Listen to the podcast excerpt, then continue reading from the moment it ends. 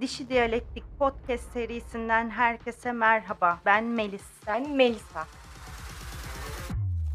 Bakış açısı mı, bakış açısı mı? İnsanlara bakış açısı kazandırmanın, bakış açısını bulmaktan daha zor olduğunu düşünenlerin podcastine hoş geldiniz. Kemerlerimizi bağladıysak Dişi Diyalektik Podcast serisi başlıyor. Bugünün konusu normallik sınırı. Hazırsan soruyorum. Haydi sor, sor. Normal nedir? Normal olmak ne demek? Normal insan diye bir şey var mı yoksa herkes eşsiz mi? Normal kavramı felsefi açıdan bakıldığında özneldir. Bir kişinin normal olarak kabul edebileceğini bir diğeri garip veya anormal bulabilir. Sosyolojik açıdan bakarsak eğer normal daha somut sınırları olan bir kavramı temsil ediyor. Bu bir şeyin normal olarak kabul edilebilmesi için o şeyin belirli standartlara uyması gerektiği anlamına gelir. Yani bu tutumların doğru ya da yanlış olması kıstas oluşturmaz. Önemli olan standartlara uymasıdır. Normallik Böyle bir şeyin var olup olmadığını sorgulamak tanımlaması her zaman zor bir kavram olmuş. Normale ilişkin farklı beklentiler ve görüşler, farklı kültürler ve toplumlar arasında farklılık gösterir ve normalin aslında göreceli olup olmadığı gibi ilginç felsefi bir soru gündeme getirir. Normal kavramı asla herkes tarafından tam anlamıyla sınırları belli bir tanıma veya anlaşılmaya sahip olmayabilir ancak hem felsefi hem de sosyolojik açılardan kesinlikle merak uyandıran bir çalışma konusu olmuştur. Peki normal olmak gerçekten ne anlama geliyor? Belki de cevap neyin normal olduğunu tanımlamakta değil. Herkesin farklı olduğunu ve normalin tek bir tanımı olmadığını anlamakta yatıyor. Normal misin? Kendimize sorduğumuz ortak bir soru ama normal gerçekten ne anlama geliyor? Kimse tam anlamıyla cevap veremiyor. Herkesin kendine özgü bir normal tanımı var. Normal genellikle bireysel deneyimlerimize, inançlarımıza ve değerlerimize dayanır. Öyleyse kendine sor. Gerçekten normal bir hayat mı yaşıyorsun? Yoksa sadece toplumsal normları ve beklentileri mi takip ediyorsun? Cevap şaşırtıcı. Evet, şaşırtıcı olabilir.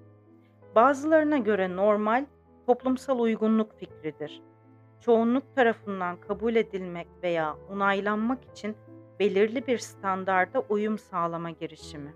Başkalarına göre kendini akranlarıyla karşılaştırmanın bir yoludur. Bireysel değer ve başarı için bir ölçüm çubuğu. Ne olursa olsun bugün kültürümüzün ve toplumumuzun sürekli değişen doğası nedeniyle normal tanımı sonsuz bir şekilde açık uçlu hale geldi. Sosyolojik açıdan normallik sosyalleşmenin bir ürünü olarak görülebilir. Normal fikri farklı şekillerde yorumlanabilir.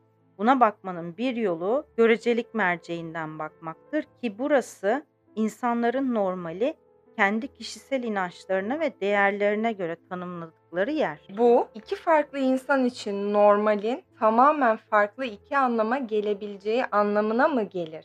Nihayetinde herkesin üzerinde mutabık kaldığı tek bir normal tanımı olmayabilir çünkü herkes bu kavramı kendi deneyimlerine ve inançlarına bağlı olarak farklı yorumlayacaktır. Farklılıklar hep var. Öyle olmaya da devam mı edecekler? Farklılıklarımıza saygı gösterirken birbirimizden yeni fikirler öğreniyoruz. İnsanoğlu farklı kültürler, küresel iletişim teknolojisi ve seyahat yoluyla birbiriyle daha sık etkileşime girmeye devam ettikçe normallik hakkındaki tanımlarımızı sürekli olarak yeniden şekillendireceğiz. Yalnızca yeni moda ve gelenekleri gözlemlemekle kalmayıp aynı zamanda kendimizi kendi yelpazemiz dışında var olabilecek alternatif yaşam tarzlarına da saygı duymaya zorluyoruz. Normal anlayışımızın zamanla kişisel önyargılarımıza ve deneyimlerimize bağlı olarak büyük ölçüde değiştiği açık. Bazıları yerleşik normlardan herhangi bir sapmayı kabul edilemez bulsa da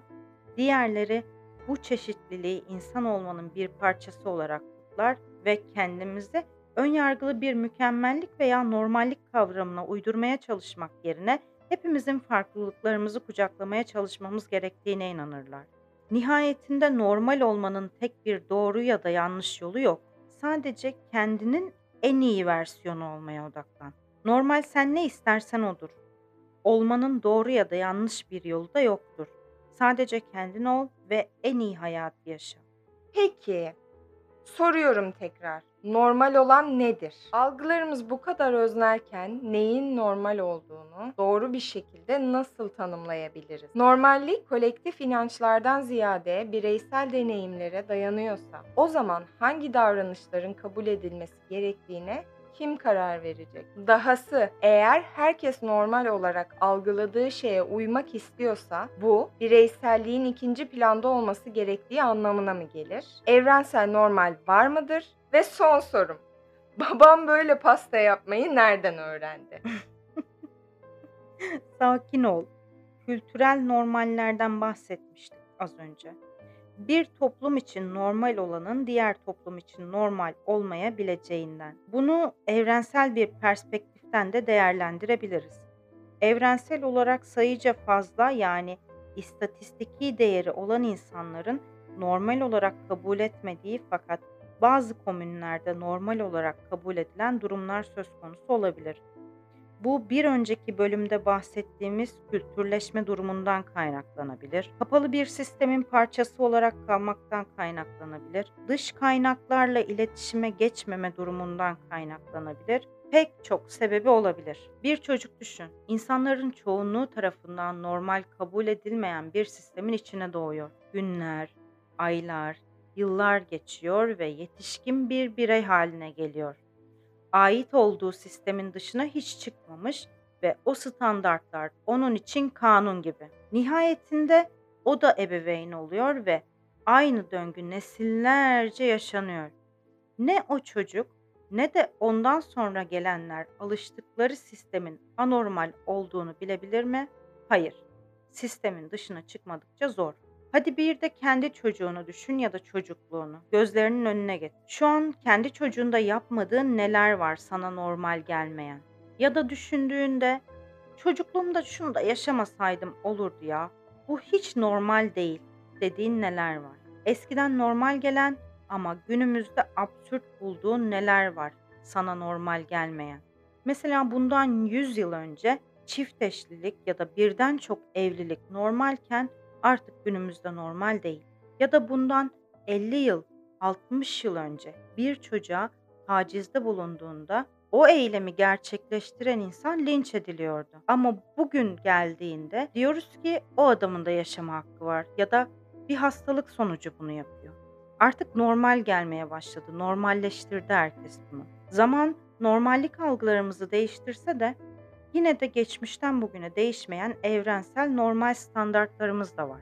Aslında bununla ilgili bir makaleden bahsetmek istiyorum. 1997 yılında yardımcı doçent doktor Cevdet Yılmaz tarafından yayınlanmış ve makalenin ismi de Bafra'da Çocuk İşçi Pazarı. Samsun'un Bafra ilçesinde her yıl Mayıs ayının 10 ile 20'si arası buğday pazarında ki bu pazar her hafta düzenli kuruluyor. Yani haftalık semt pazarı gibi düşün civar ilçeler ve köylerden gelen yaşları 10 ila 17 arasında değişen erkek çocuklar pazarda satılığa çıkarılıyor. Nasıl yani? Şöyle, fakir olan, yiyecek ekmeği olmayan, danası ölen ama yenisini alacak parası olmayan, başlık parası lazım gelen, traktör alacak olan, annesini ameliyat ettirecek olan, ev alacak olan ailelerin bu yaşlardaki çocukları pazara götürülüyor çeşitli işler için gelen başka adamlara satılıyor. Alanlar ne için alıyor? Mesela adamın tarlası var ama ne bileyim işte çocuğu askerde, başka memlekette veya tarım işçisi lazım. Kriterlerine uygun birilerini veya birini bu pazara gelip satın alıyor. Fiyat neye göre düzenlenmiş? Ağlar belirlemiş ya da raiç fiyat belirlemişler. Çoğu zaman da yaşa göre hesaplanmış. Aylık yaklaşık o dönem için 100 dolar civarındaymış ödemeler. Zaten en çok tercih edilen yaşlar 10-14 aralığı. 15 yaş ve üzeri çok tercih edilmiyormuş çünkü işte mahremdir vesaire gibi durumlar söz konusu. Çünkü satın alınan çocukların çoğunluğu sahibi, pardon, patronuyla aynı evde kalıyor. Sadece çiftçi olarak mı satılıyorlarmış? Yok. Tarım işçisi, çoban, yardımcı, şahsi, çeşitli işler için. Yapılan araştırmada çocukların çoğu ilkokul mezunu belgeleri var fakat okula gidip gitmedikleri hakkında kesin bir kayıt yok. Düşünemedim. Çocuğumu danam öldü yerine yenisini alayım diye pazara götürüp hiç tanımadığım birilerine cebine 5 kuruş para koymadan bir pantolon, bir ceketle gönderemem. Ya da ev almak için, ameliyat için ne bileyim ölsem daha iyi gibi gelir bana. Öyle düşünme işte. Az önce konuştuğumuz normal kavramı tam da burada anlam kazanmaya başlıyor aslında. Ya da sordun ya hani evrensel normal var mı diye. O sorunun cevabı bu gibi hadiselerde gizli bence. Çocuğun başına ne geleceği belli değil. İstismar edilecek mi net değil. Öldü mü kaldı mı satıldığı süre boyunca haber alamıyorsun. Bir de çocuk gidiyor mesela. Onun için normal bu. Hiç kuşku duymuyor.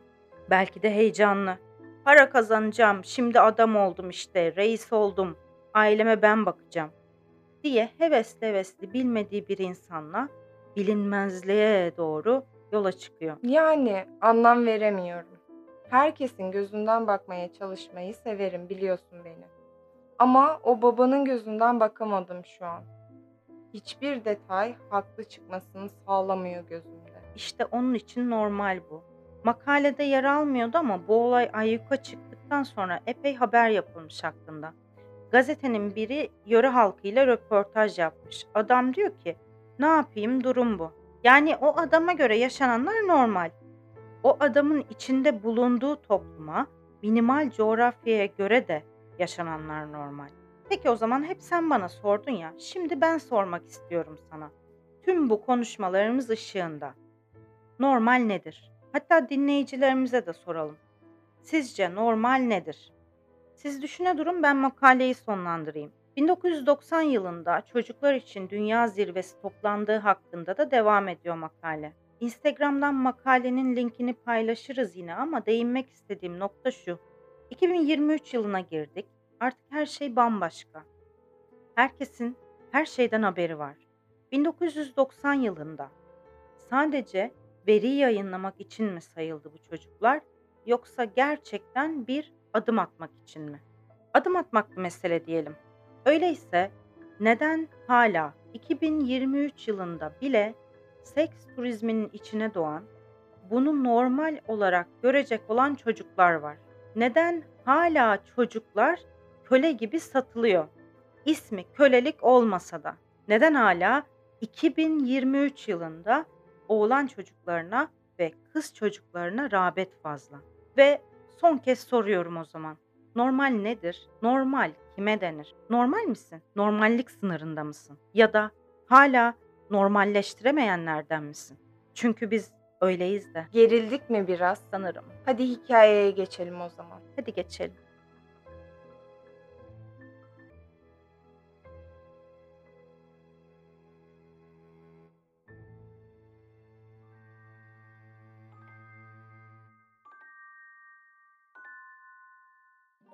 Önceden, çok önceden pireler berber, develer tellal iken, ben hanımın beşiğinde tıngır mıngır sallanırken bir efsane peydah olmuş. Efsaneye göre bir zamanlar küçük bir köyde meraklı ve maceracı bir ruhla dolu genç bir çocuk yaşarmış. Köyü büyük bir kuraklıktan mustaripmiş ve hiçbir kurtuluş ümidi yok gibiymiş. Bir gece rüyasında köye yeniden hayat getirebilecek sihirli bir ağaç görmüş. Ertesi sabah erkenden bu ağacı bulmak ve hayat veren özünü geri getirmek için yola çıkmış. Çok uzaklara seyahat etmiş. Yol boyunca birçok engel ve tehlikeyle karşılaşmış ancak cesaret ve kararlılıkla büyülü ağacı aramaya devam etmiş. Çocuk sonunda ümidini kesip yorgun ve bitap bir şekilde köyüne geri dönmüş. Geri dönmüş de bir de ne görsün? Giderken arkasında bıraktığı bir umut, bir çare için uğruna onca acılar çektiği köyü onun yokluğunda kendi başının çaresine bakmış. Bu efsanede ne giden ne de kalan aynı kalmaya devam etmiş. İkisi de değişmiş. Ne giden çocuk artık bir çocukmuş ne de köy. Ne de köy artık aynı köymüş. O günden sonra çocuk köyünden ayrılmaya karar vermiş. Bir daha ne olursa olsun dönmemeye ant içmiş. Öyle de olmuş zaten. Küçük çocuğun ölüsü bile gelmemiş bir daha köye. Kim bilir? Belki de ruhu da hiç uğramamıştır bir daha.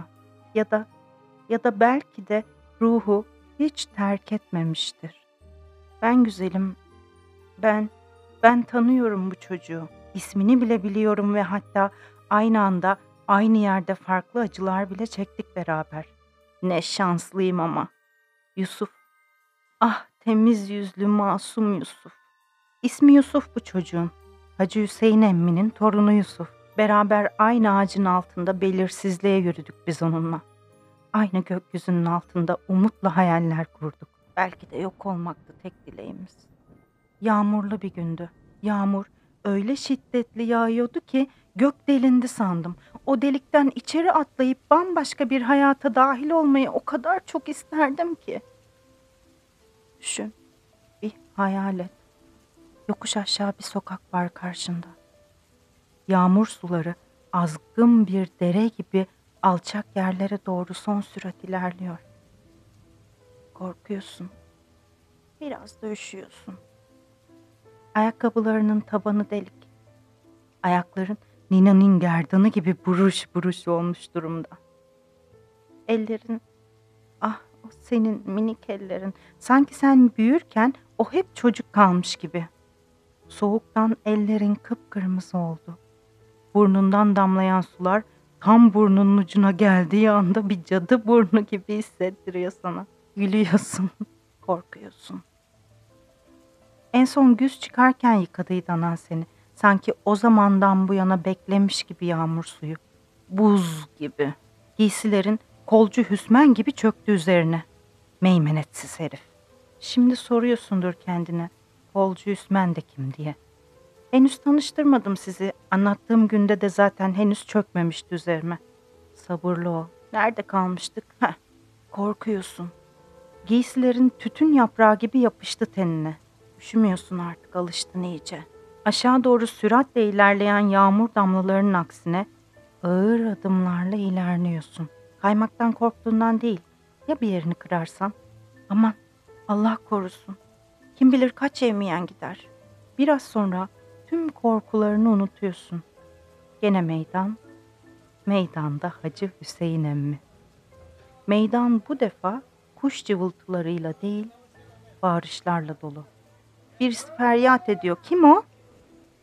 Ah meydandaki meşe ağacı.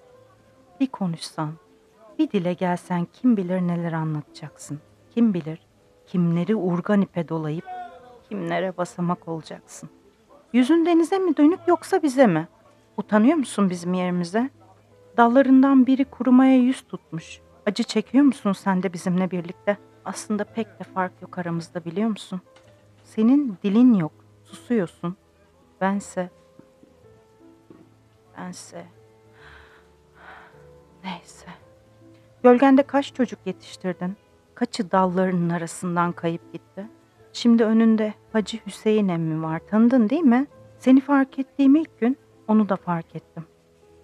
Sana bakmayı bırakıp görmeye başladığım ilk gün onu da görmeye başladım. Dizleri yamalı, eski mi eski pantolonuyla yere çömelmiş. Elleriyle başını avcunun içine almış sanki saklanmak ister gibi. Ayaklarında ayakkabı yok. Topukları az önce indiğin yokuş gibi. Sanki sular topuklarını yarmış, darma duman etmiş gibi. Yusuf, Yusuf'um diye mi haykırıyor? Yok yok değildir. Öyle olmamalı. Öyle mi yoksa? Doğru mu duydum? Biri bir şey söylesin. Ne oluyor burada? Ne bu hengame? Neden herkes kaskatı kesilmiş? Sağ tarafında pala bıyıklı, giyimi düzgün, kursağından tarhana aşından başka şeyler de geçtiği çok belli olan iri kıyım bir adam var. Sana doğru bakıyor. Ne istiyorsun be adam bakma öyle. Sadece gözü takılmış olacak ki çevirdi kafasını zırta boz.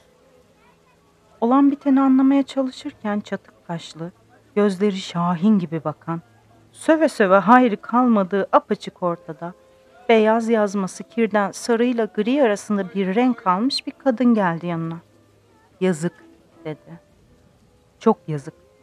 Adamcağız neye yansın? Anlayamamış ve biraz da şaşkın bir suratla bakmış olmalıyım ki hiç sormadığım fikrini anlatmaya devam etti. Torunu Yusuf ince hastalığa yakalanmış. Adamcağız torununa mı yansın yoksa yaz boyu gelecek diye umut ettiği yevmiyelerin artık gelmeyecek olmasına mı?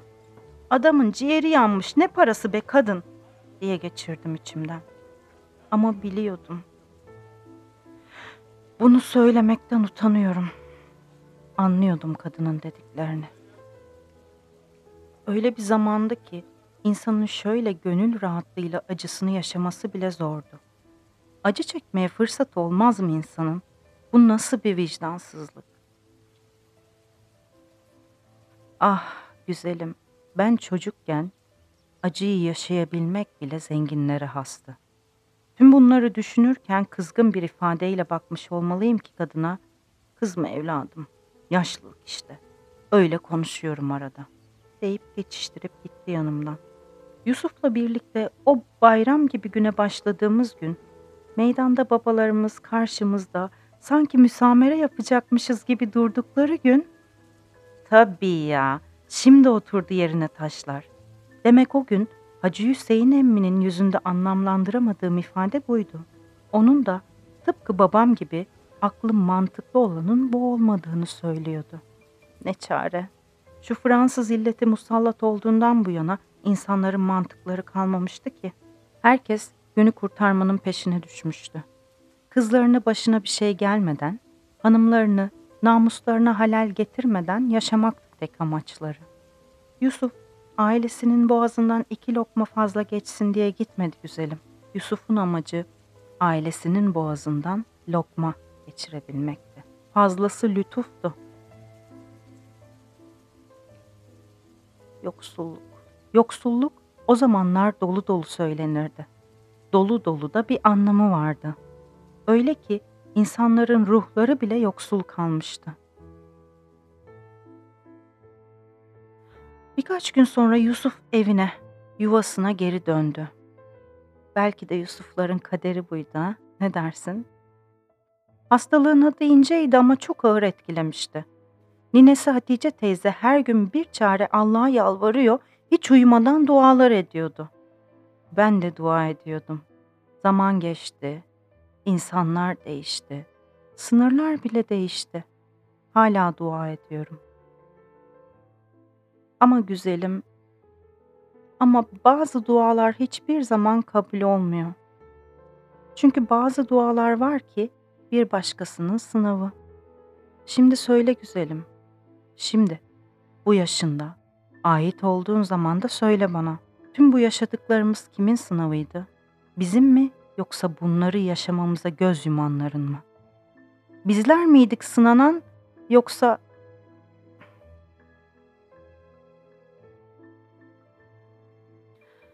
Biz miydik günahkar yoksa onlar mı? Benim dağım, bizim dağımız ne kadar büyüktü de bu kadar kar yağdı? Hadi söyle bana cevapla tüm bunları. Suskun musun? Ben de öyle. Biz de öyle. Aramıza hoş geldin.''